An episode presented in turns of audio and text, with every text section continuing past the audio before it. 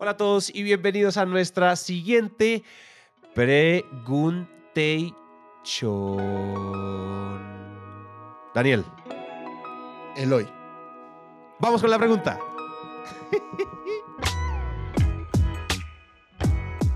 ¿Qué tal? Gran día, Dani Santi. Gracias por el espacio. Yo soy César Reyes. Los saludo desde Bogotá, Colombia. Y les dejo mi pregunta con mi caso puntual. Eh, sucede que en la compañía en donde trabajo definieron estratégicamente que los account managers senior solo manejemos cuentas VIP. En mi caso son 12 cuentas del segmento en el que estoy que es Oil and Gas y el gremio no está pasando realmente un buen momento, pero el principal desafío es que de estas 12 cuentas que tengo, solo el 20% son fieles, son muy fans, el 50% compran como lo mínimo posible porque les toca y el otro 30% yo con ellos no tengo ni cercanía ni ningún interés por parte de ellos. Eh, la pregunta es, ¿qué puedo hacer si al gestionar estas cuentas no me puedo salir de ahí ni atender otros clientes nuevos y las cuentas que tengo están estancadas y tampoco me compran más o tickets más altos? Muchísimas gracias y un fuerte abrazo. Calor. ¿Cómo se llama mi Calor compadre? in the house. César. César. César. A ver, César. Yo lo primero que te diría es, me da la impresión de que tienes muchas ganas de ser cazador al decir como, hey, no me están dejando salirme de estas cuentas, a mí me gustaría salirme de esas cuentas. Y eso me encanta porque no todo el mundo tiene ganas de ser cazador. Yo lo que te diría es, tienes que volverte un cazador dentro de esas 12 cuentas. Eh, como ya lo hemos dicho en otros episodios, es siete veces más fácil venderle a la gente que ya te compra que adquirir clientes nuevos. Entonces, ese drive y esa ambición que tienes de, ir a traer clientes nuevos, velo adentro de ese mismo cliente. O sea, esas cuentas grandotas, si son 12, me imagino que es porque tienen mucho potencial, tienen muchos clientes internos. Eh, te pongo un ejemplo, yo tengo un cliente que trabaja con Ecopetrol y dentro de Ecopetrol, ese, ese vendedor con el que yo trabajo habla con 35 personas diferentes, de los cuales varios son tomadores de decisión. Eh, y pues están en tu sector, probablemente son clientes tuyos. Entonces hay demasiados clientes internos adentro de ese mismo cliente. Dices, oye, solo el 20% son fieles, el 50% no tanto y el otro 30% ni quieren saber nada de mí. Ahí es donde está tu labor de cazador. Imagínate que estás abriendo un nuevo territorio. Ahora, dos estrategias específicas que yo te diría. Número uno es tienes que hacer una planeación muy específica de cada una de las cuentas, de mapear todos esos posibles tomadores de decisión e ir a buscarlos. Nosotros tenemos una herramienta que se llama la herramienta de crecimiento de cuentas. Dentro de esa herramienta respondemos dos preguntas. Una es dentro de las áreas de la empresa, ¿en cuántas áreas estás? Y otra es dentro de todo el portafolio de servicios, ¿qué porcentaje del portafolio le estás vendiendo? Creo que si respondes esas dos preguntas, te pueden salir muchas ideas de esos diferentes clientes internos dentro de cada una de esas cuentas.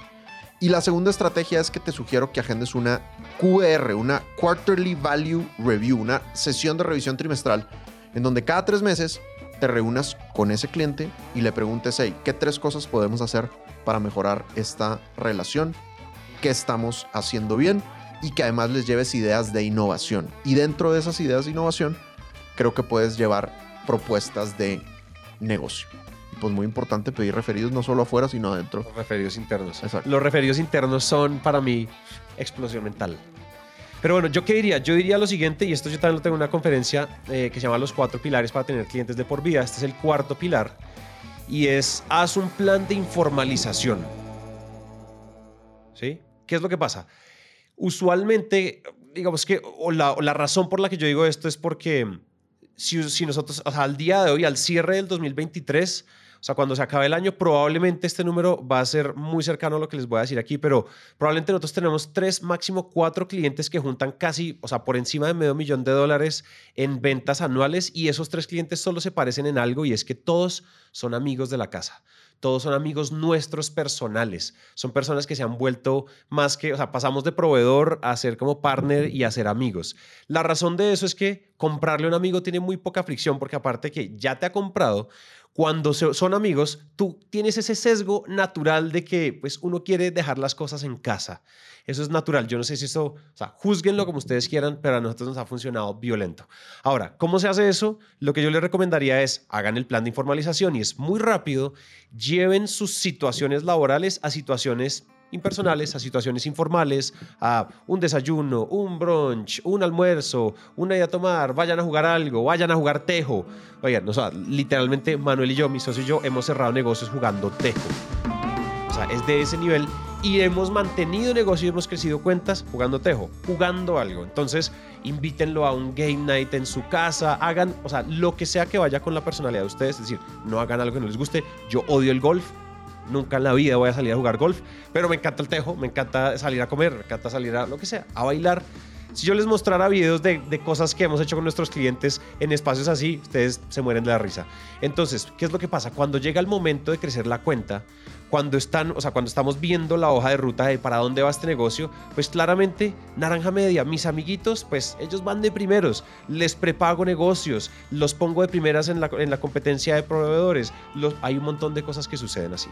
Entonces yo qué es lo que te diría, hay una gente que es muy difícil de llegarle, hay otra gente que es más fácil y tú tienes seguramente cuentas que ya te adoran, con todas informalízalos con tu estilo, ¿sí? Pero llévatelo a, a, momentos de informalidad, porque son esos momentos los que solidifican y los que van metiendo ese bichito de cuando llegue el momento de tomar una decisión particular de crecer el negocio, tú vas a estar en una posición privilegiada porque tú eres amigo. Y suena como a, no, es que si soy amigo, Obviamente esto hay que mezclarlo con que tú tienes un gran producto, con que entregas resultados, con que le llevas victorias a tus clientes. No estoy diciendo, sé un mediocre, que la amistad lo puede todo. Cero. Es decir, la gracia no porque nosotros hemos construido tan buenas amistades, es porque el éxito nos unió, ¿sí?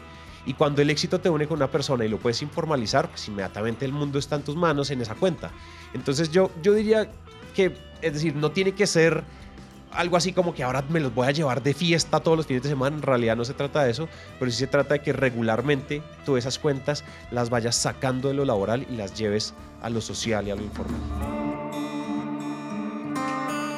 ¡Pau! Lo tenemos.